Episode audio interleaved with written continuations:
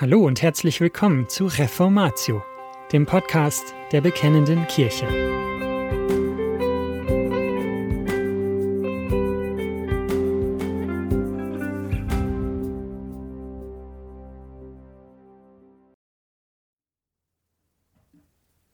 Abrahams Gerechtigkeit aus Glauben. Die folgende Predigt ist Teil einer Reihe, die unter der Überschrift steht Gottes Bund mit Abraham. Es geht also nicht nur darum, die Fakten aus Abrahams Leben zusammenzutragen. Wenn wir uns mit dem Bund Gottes mit Abraham beschäftigen, dann unter der Fragestellung, wie hat sich der eine Bund während der Zeit Abrahams entwickelt, der ewige Gnadenbund Gottes mit seinem Volk, der Bund, in dem auch wir heute durch Jesus Christus stehen dürfen? Und was lernen wir aus den Berichten des Alten Testaments über das Wesen dieses einen Bundes. Lesen Sie bitte vorher den Abschnitt 1. Mose 15, die Verse 1 bis 6. Einleitung. In unserer Reihe über Gottes Bund mit Abraham haben wir beim letzten Mal gesehen, wie Abraham in einen Krieg verwickelt wurde. Um seinen Neffen Lot zu retten, griff er in einen Krieg zwischen verschiedenen Königen ein, besiegte mit einer sehr kleinen Armee die mächtigen Eindringlinge und befreite Lot und alle gefangenen Bürger. Im Anschluss kam es zu einer bemerkenswerten Begegnung mit einem bemerkenswerten Mann, dem Priesterkönig Melchisedek, in dem Abraham einen Vorschatten des Christus erblickte und dem er den zehnten Teil der Beute gab. Auf der anderen Seite verzichtete er auf seinen Anteil, den ihm der König von Sodom angeboten hatte. Der uns betreffende heutige Predigtabschnitt schließt nach seinen eigenen Worten an diese Ereignisse an, und wir müssen daher diese Ereignisse im Hinterkopf behalten, um das nun folgende besser einordnen zu können. Das Kapitel 15 aus 1. Mose stellt erneut einen Höhepunkt in Abrahams Lebenslauf dar. Und wenn wir von Abrahams Lebenslauf sprechen, meinen wir damit eigentlich die Ereignisse rund um die Entfaltung des Bundes Gottes mit Abraham. Abraham steht im Mittelpunkt der geschilderten historischen Ereignisse. Aber eigentlich sind die Ereignisse nur die Kulisse, vor der Gott uns etwas von seinem Gnadenbund offenbart. Konkret geht es diesmal um die Frage, wie wird ein Mensch vor Gott gerecht. Unser kurzer Predigtabschnitt mit dem zentralen Vers 6 beantwortet die Frage, wie ein Mensch vor Gott gerecht wird, nämlich durch Glauben. Das wollen wir heute genauer anschauen. Unter dem Thema Abrahams Gerechtigkeit aus Glauben gliedert sich die Predigt in folgende drei Punkte. Erstens, Gott bestätigt seine Treue. Zweitens, Gott bewirkt Gerechtigkeit. Drittens, Gott rechnet Abraham die Gerechtigkeit zu. Gott bestätigt seine Treue. Vergegenwärtigen wir uns zunächst, was Abraham bisher alles widerfahren war. Im Alter von 75 Jahren war er von Gott berufen worden und hatte eine Reihe von Verheißungen erhalten, die im Prinzip darauf hinausliefen, dass aus Abraham der Messias hervorgehen sollte, der seit den Tagen Adams verheißen worden war. Abraham war gehorsam und war mit seiner Großfamilie in das Land Kana angezogen, in dem er sich als Fremdling aufhalten sollte. Kurz darauf ließ ihn eine Hungersnot geistlich umkippen und nach Ägypten fliehen, wo die Verheißungen fast zunichte gemacht worden wären, hätte Gott Abraham nicht herausgerettet. Im Anschluss daran kam es zur Trennung von seinem Neffen Lot, den es zu den Schätzen Sodoms hinzog. Das wiederum führte dazu, dass Lot in den Krieg der Könige hineingeriet und Abraham ihn in einem Feldzug rettete. Dies alles war bisher geschehen und sicher nicht innerhalb weniger Wochen, sondern im Verlauf von mehreren Jahren. Abraham war also zum jetzigen Zeitpunkt schon über 80 Jahre alt. Wenn wir es recht überlegen, hatte sich seine Situation in all den Jahren nicht unbedingt verbessert. Zwar hatte er einen stattlichen Reichtum erworben, aber wie beständig war der schon? Hatte er nicht die mächtigen Könige aus dem Osten geschlagen und damit gleichsam ihre Rache heraufbeschworen? Hatte er nicht den König von Sodom brüskiert und zum Zorn gereizt? Stand er nicht, abgesehen von ein paar freundlich gesinnten Nachbarn, allein im Land Kanaan als ein Fremdling, der durch sein ganzes Leben allen zu verstehen gab, ich gehöre nicht zu euch, ich suche ein anderes Vaterland. Und war es nicht so, dass von den Verheißungen noch keine einzige in Erfüllung gegangen war und dass insbesondere die Erfüllung der zentralen Verheißung des Nachkommens mit jedem Jahr, das verging, immer unwahrscheinlicher, ja unglaubwürdiger wurde? Wir können verstehen, wie Abraham zumute war, als er an Gottes Wort dachte, aber dann die Wirklichkeit um sich herum betrachtete und von ihr zu Boden geschlagen wurde. Furcht befiel ihn, die Furcht, mit leeren Händen einer Welt von Feinden gegenüberzustehen. In dieser Situation kommt der Herr zu ihm, wie wir lesen, in einer Offenbarung, das heißt in einer Vision, Fürchte dich nicht, Abraham, ich bin dein Schild und dein sehr großer Lohn. 1. Mose 15, Vers 1. Was sagt Gott hier anderes, als dass die Gefahren, die Abraham sieht, durchaus real sind? Der Herr vertröstet Abraham nicht. Ach, du siehst Gespenster, die Welt ist nicht so schlecht, wie du denkst. Nein, er verhüllt die Wahrheit nicht. Abraham ist in Gefahr. Abraham ist allein. Abraham hat eine Welt von Feinden gegen sich. Der Grund für Abraham, sich nicht zu fürchten, ist nicht, dass es nichts zu fürchten gäbe, sondern dass der Herr sein Schild ist. Der Herr ist sein Schild. Was auch immer die Welt unternehmen wird, um Abraham vom Weg des Herrn abzudrängen, welche Waffen sie auch immer einsetzen wird, um ihn geistlich zu töten und sein Leben mit Gott zu beenden, sie werden an diesem Schild zerbrechen. Wohlgemerkt, der Herr verspricht Abraham kein angenehmes, sorgenfreies, gar materiell erfülltes Dasein auf Erden. Im Gegenteil, er bestätigt, dass all diese irdischen Dinge unbeständig und unzuverlässig sind. Zuverlässig darf Abraham nur eines wissen. Gott wird nicht zulassen, dass irgendjemand seinen Bund zerstört und mich von diesem Gott wegreißt. Ich sehe die Gefahr, aber ich fürchte mich nicht, denn Gott ist mein Schild. Und Gott ist nicht nur Abrahams Schild, sondern auch sein sehr großer Lohn. Abraham braucht weder der Kriegsbeute nachzutrauern, noch möglichen Allianzen mit den Königen, noch sich an sein verbliebenes Hab und Gut zu klammern. Gott selbst ist sein Lohn. Ein Leben in voller Gemeinschaft mit dem dreieinigen Gott ist Abrahams Lohn. Gottes Liebe, Gottes Frieden, Gottes Gerechtigkeit, Gottes Heiligkeit, all das wird Abraham verheißen. Für wahr, ein sehr großer Lohn, gegen den alle irdischen Schätze verblassen. Fürchte dich nicht, indem du dich an vergängliche Dinge klammerst, sondern blicke auf mich und erwarte alles von mir.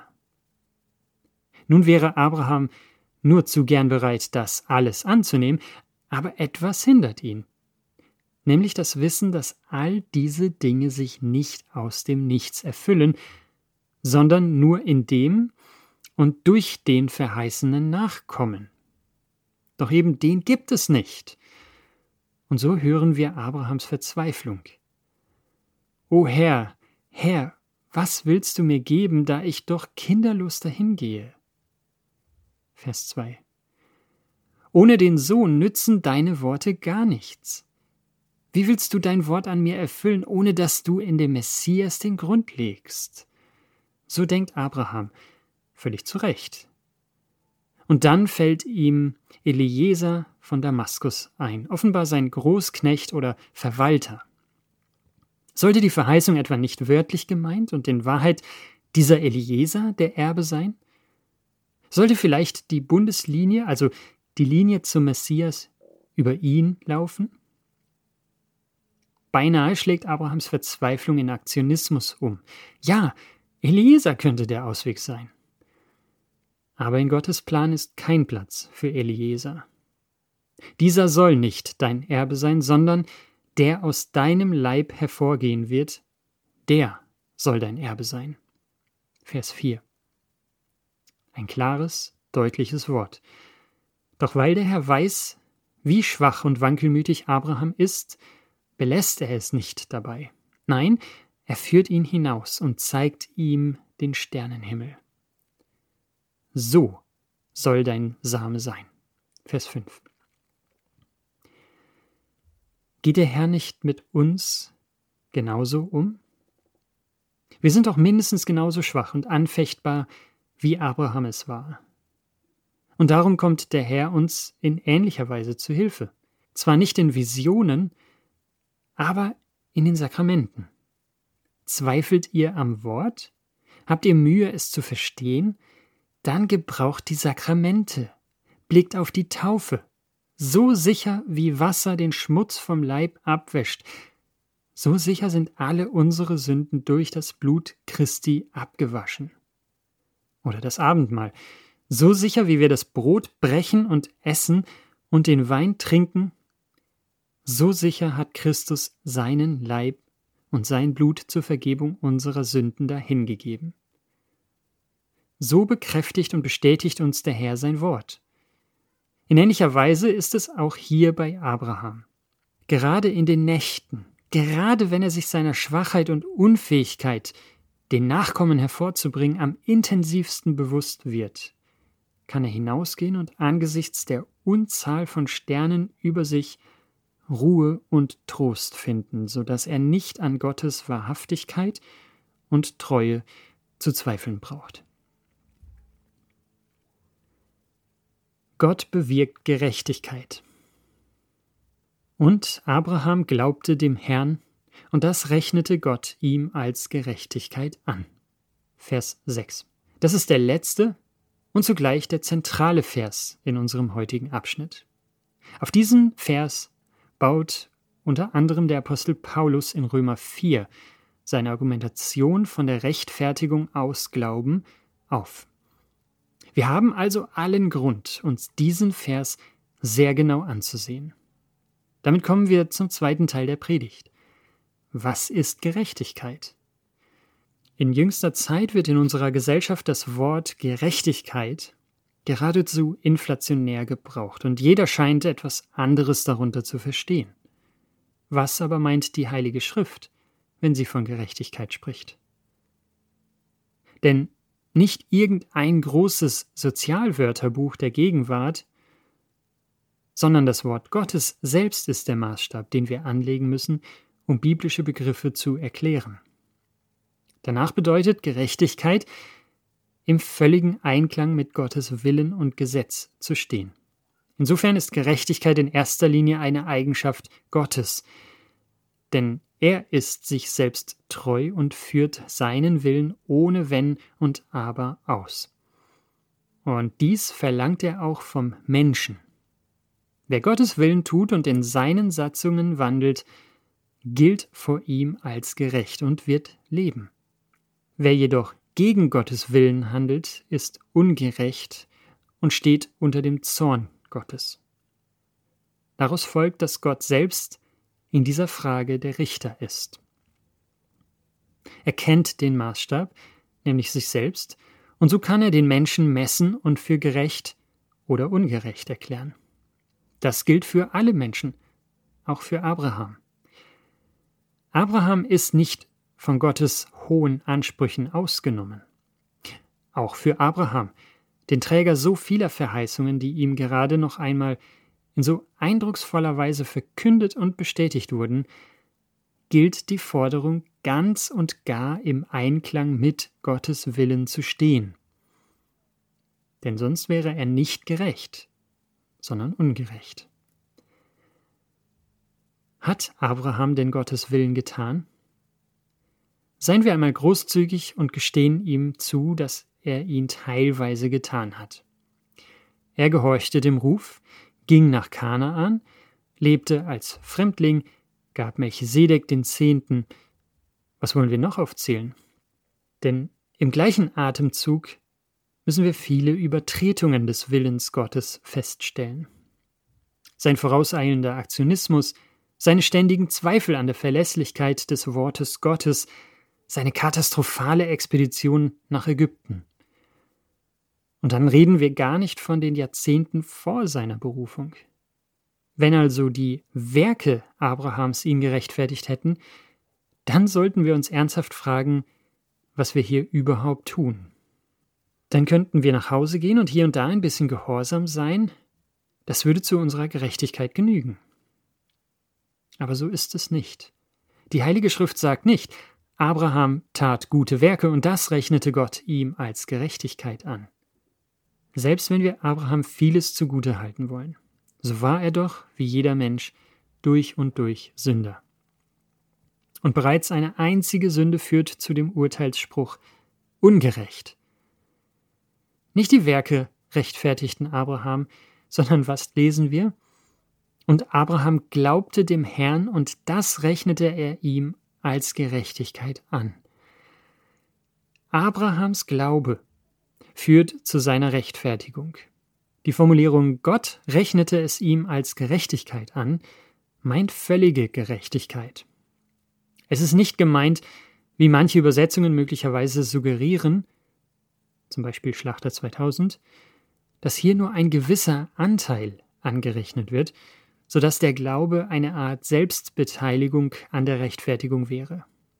Abrahams Glaube ist nicht sein persönlicher Beitrag, seine Selbstbeteiligung, um gerecht zu werden. Nein, Abrahams Glaube ist nicht sein persönlicher Beitrag, seine Selbstbeteiligung, um gerecht zu werden. Nein, Abrahams Glaube bewirkt seine völlige Rechtfertigung. Nur so ist dieser Vers zu verstehen und nur in dieser Bedeutung wird er in späteren Stellen der Heiligen Schrift verwendet. Und damit ist klar, dass nicht die Aktivität zu glauben als solche Abraham rechtfertigt. Wenn das der Fall wäre, dann wäre der Glaube auch nur ein Werk, das Abraham vollbringt. Aber ein Sünder kann kein gerechtes Werk vollbringen. Auch wird der untadlige Gott niemals etwas Ungerechtes aus einer guten Laune heraus für gerecht erklären. Gerecht heißt gerecht. Es muss also außerhalb von Abraham etwas geben, das seine völlige Rechtfertigung vor Gott bewirkt, indem Abraham es im Glauben erfasst. Dieses etwas außerhalb von Abraham bringt objektiv und tatsächlich Abrahams Rechtfertigung zustande.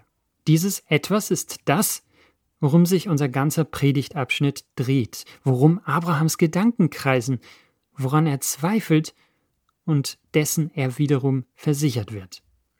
Dieses etwas ist eine Person, die Person Jesus Christus. Wer kann vor Gott bestehen? Nur einer, der ohne Sünde und vollkommen gerecht ist und der Gottes Willen von A bis Z ausführt.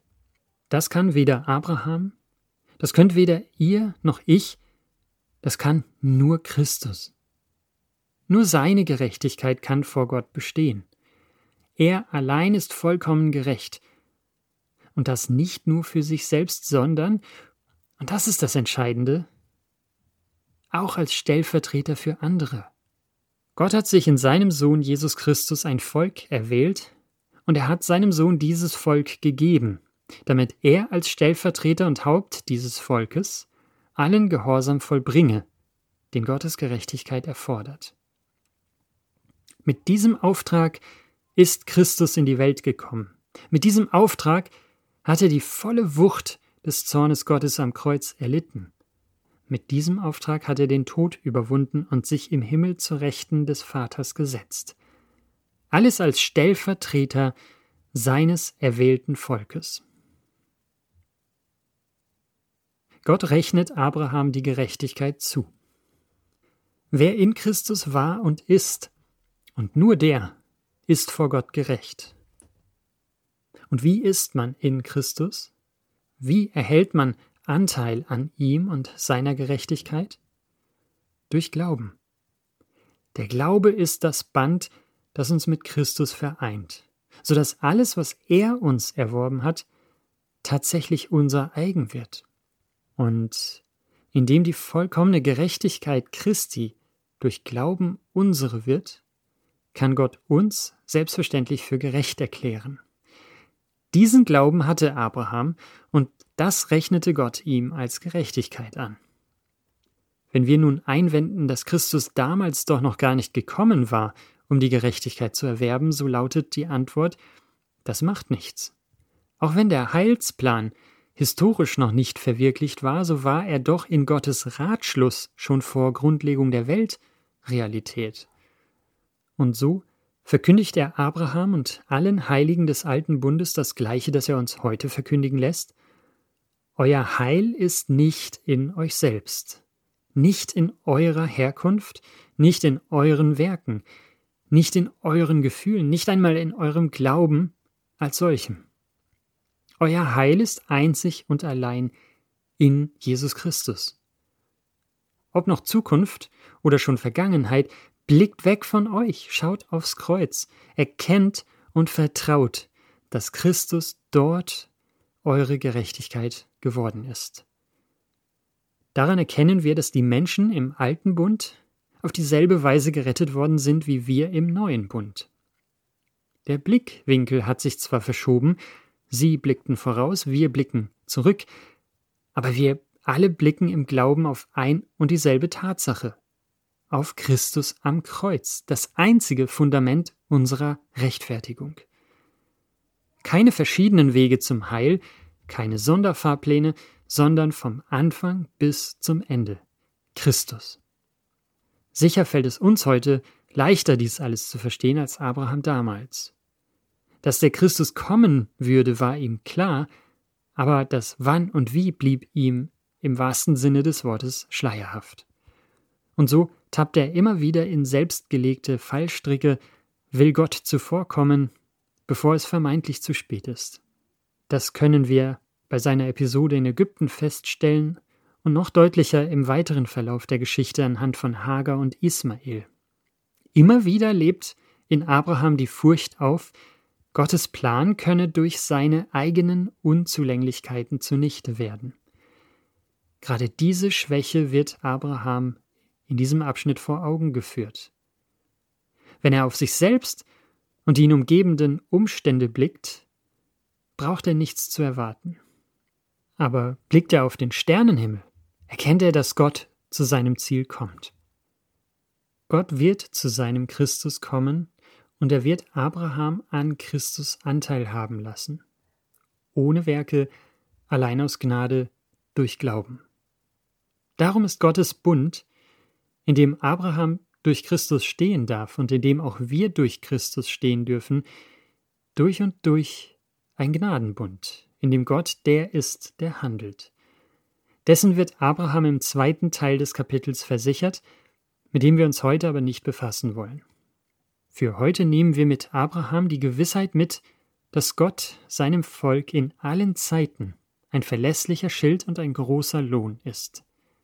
Und wir nehmen einmal mehr die Erkenntnis mit, dass wir einzig und allein in Christus vor Gott bestehen können, indem wir nämlich die Gerechtigkeit, die er uns erworben hat, im Glauben erfassen.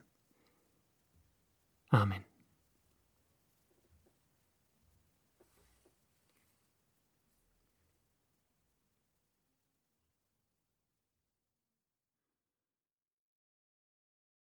Und das war's schon wieder mit dieser Folge von Reformatio.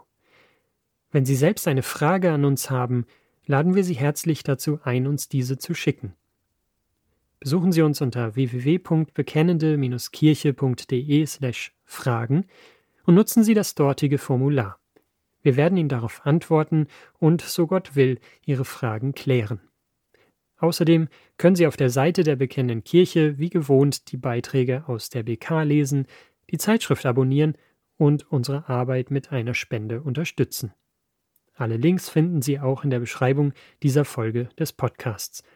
Wir bedanken uns fürs Zuhören, wünschen Ihnen Gottes Segen und sagen Tschüss. Bis zum nächsten Mal.